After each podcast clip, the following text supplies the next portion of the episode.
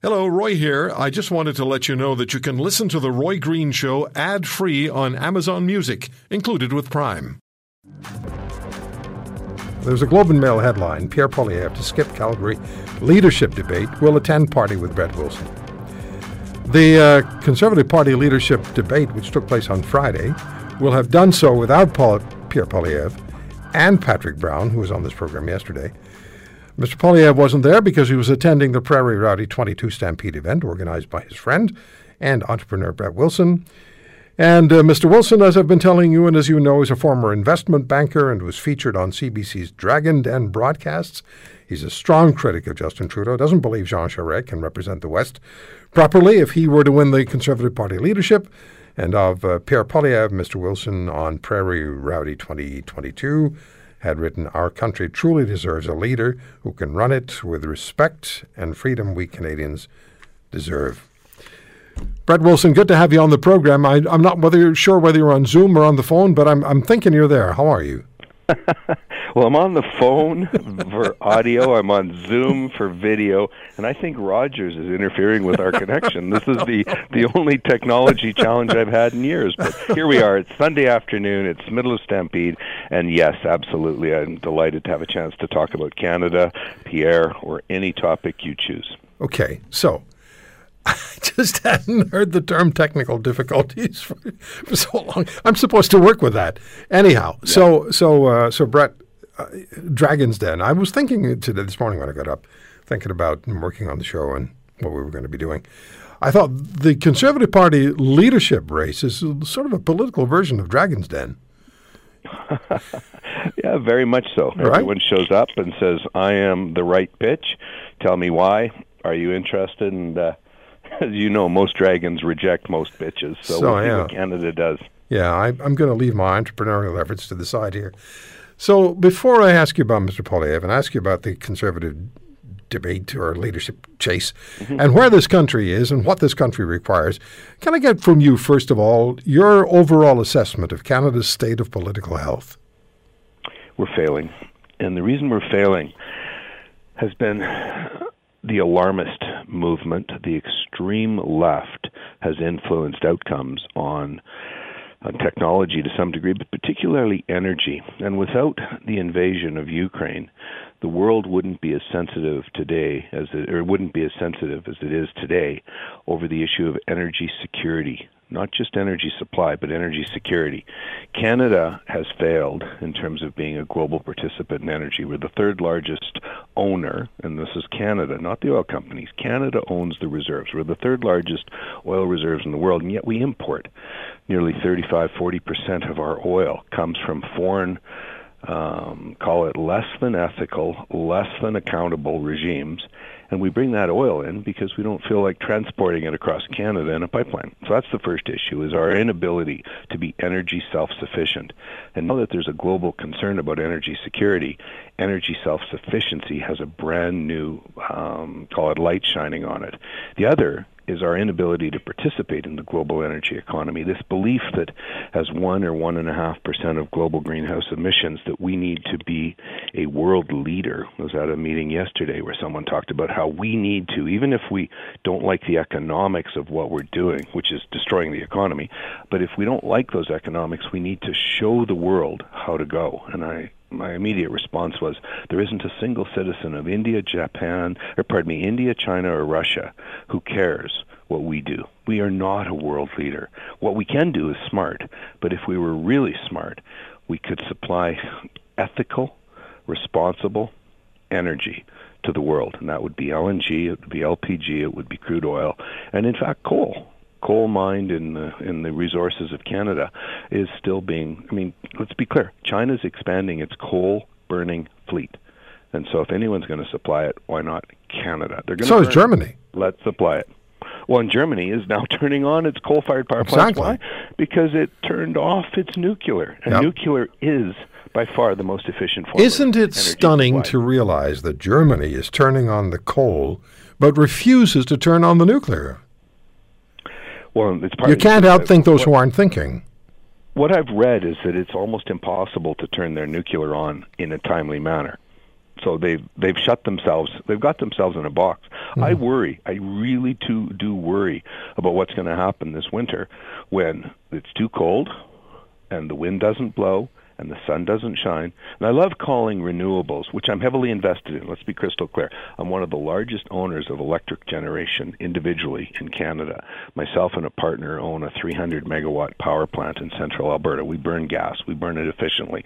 We understand the business. But going back to the big picture, the renewables are not reliable. They're an important part of our grid. I have no issue with that whatsoever as technology advances, batteries, storage, other other tools. But until it's reliable. You tell me which day of the week you don't want power, and we'll start organizing yeah, around that. Yeah, yeah. It's impossible. Uh, Thierry Bros, and I've talked about him earlier on the program when we were discussing this uh, turbine that's being released by Canada to Germany ostensibly, but then it's going to go to Russia. So Thierry Bros, um, professor at Paris Pro University, former director of energy security and energy supply for France, told us on this program just about six or eight weeks ago that the situation in Europe is so dire as far as energy supply is concerned that he has great concerns about blackouts in Europe this winter, not next winter, in a few months. That tells you where I, that tells you how, what it's like, what what the reality of the situation is.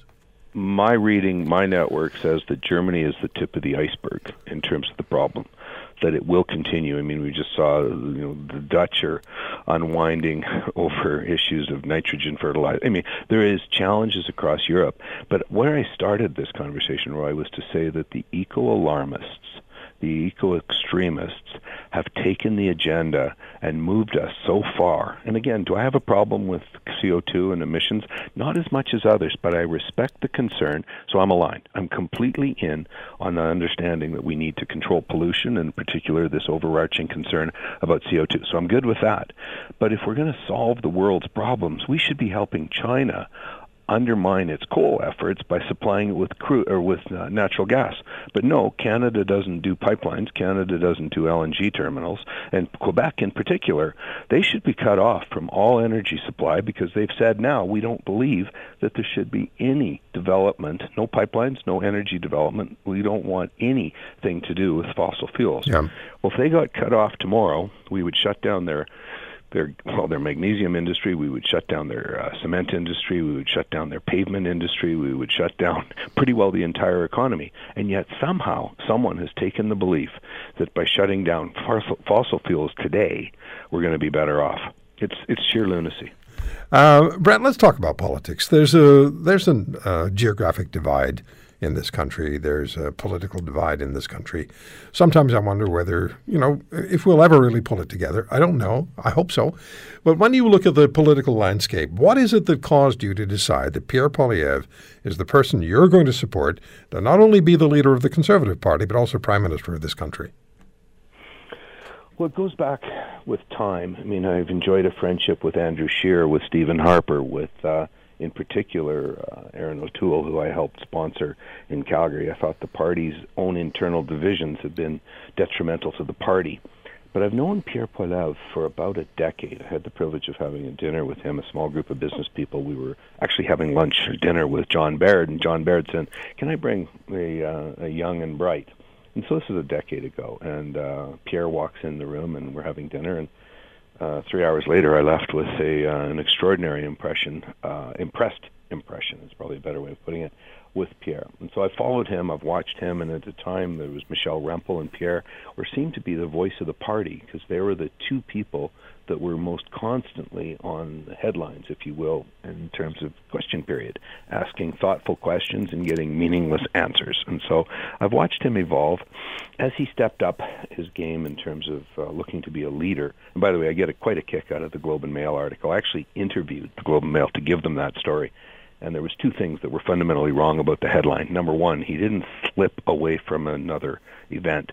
I had booked him to do an event long before this so-called leaders debate, which ended up collapsing. They ended up just having three people there, and they did sort of a roundtable interview. They did not do a leaders debate, so it was it was a fake headline on that. And secondly, it was dismissive when the Globe and Mail said that he's going to a party He was going to an adolescent fundraising, a mental health fundraising program, um, and it wasn't a party. It's a charity event. And again, it's just the wordsmithing was meant to be dismissive and divisive. And so I get a kick out of that. Did I care? No, I retweeted it. I had some fun with it. But here we are. And as a nation, I happen to love Confederation. I believe in Confederation. I believe in Canada. I'm half French by birth on both sides of my family, my roots. So, and I'm heavily invested in Ontario uh, and a number of different businesses. So, I'm actively following what goes on across our country. And the fact that Pierre is one of the few people who has actually stood up and said, I believe in the West and I believe in Confederation. I believe the West needs a fair deal. Yesterday, one of the other leading candidates, Jean Charest, came out with an all Alberta pitch, but that was yesterday. He's had 20 years to say something positive of Alberta and he's failed. So I am all in on Pierre. There's absolutely no question. I believe he understands what needs to be done differently than what the federal Liberal government is doing right now. And the federal Liberal government is failing. It's failing at airports. It's failing at passports. It's failing at energy. It's uh, um, global energy. All of a sudden, energy security has some meaning to them.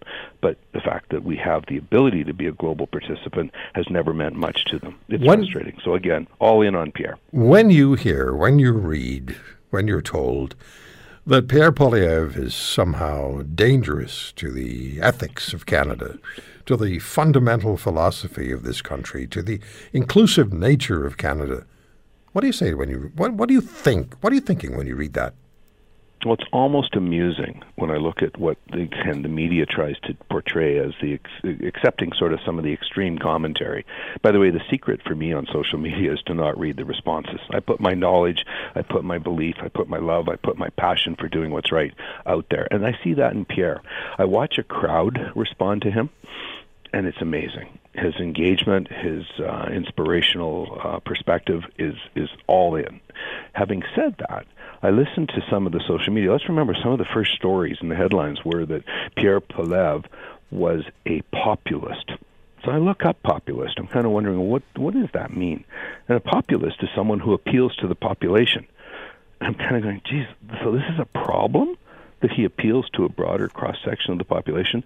People are desperately looking for words. He was associated with the World Economic Forum for a while. He's never been and doesn't plan to go. And yet he was considered a student of the of the World Economic Forum. It makes no sense. So you have to be a little bit. We have to be a little bit careful about interpreting the uh, call it the extreme views that are being tabled, because it's out of desperation. Is the way I. Does this reflect in any way, from your perspective, does it reflect the difference, the political um, divide that exists between Western Canada, Central Canada, and Eastern Canada? No, and the reason I would say no is that I watch the response to Pierre at events across the country, and it's universal. There's going to be some problems for some people in Quebec when Pierre says, hey, we think we should stop importing oil and bring Canadian oil across Canada. But you stop and think about why people would object to being self sufficient, especially in a world that's now got supply chain risk. Supply chain risk is going to dominate some of the challenges. I'm building a power plant right now, expanding a power plant. The cost of that power plant went up by almost a third in the 12 months that we had fixed prices. Why did it go up by a third with fixed prices? Supply chain issues, supply mm-hmm. chain risk. And so we had to pay premiums to get stuff that we'd already committed to. Okay. Coming from other countries. So I believe that across Canada we have support for Pierre. I genuinely do. Okay, we have uh, information that comes to us regularly from the Montreal Economic Institute about what Quebecers, not uh, not the politicians, not the elites, what the the folks yeah. want. Yeah. And the folks in Quebec, by significant majority, they want their oil from Western Canada. They don't want it from the United States. Oh, that's number two. They don't want it from other parts mm-hmm. of the world. They want it from uh, Western Canada. They want it by pipeline. They don't want it by train. They don't want it by truck. They don't want it by tanker. They want it by pipeline. So the people in Quebec are at odds with their government, which doesn't want to have anything to do with uh, with, uh, re- with, with energy um, other than renewables. Do you believe? And we have a minute here. Boy, I wish we had more time. Do you have uh, faith in the I don't know if you already answered this.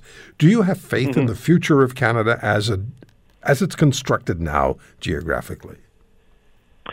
Under Trudeau or his call it successors, whether it's Mark Carney or Chrystia Freeland, no. I am fundamentally concerned about their their leadership is about dividing the party. The disrespect that Trudeau has. I mean, he's in town right now, and I'm watching social media, and it's dumping all over him. He's being booed as he goes around. So they've kept his trail a secret. Whereas other people, the other leaders, are all very public about what they're doing. He's a secret. And why? It's because he gets booed everywhere he goes. He has been undermining, from my perspective. And by the way, I enjoyed a friendship, a personal friendship with Pierre, or pardon me, Justin, um, prior to him running for office. And I have literally, uh, I literally have 10 seconds, Brad. I'm sorry, but that's all we have. No, that's fine. We'll do this again someday. If you want to hear more, subscribe to The Roy Green Show on Apple Podcasts, Google Podcasts, Spotify, Stitcher, or wherever you find your favorites. And if you like what you hear, leave us a review and tell a friend. I'm Roy Green. Have a great weekend.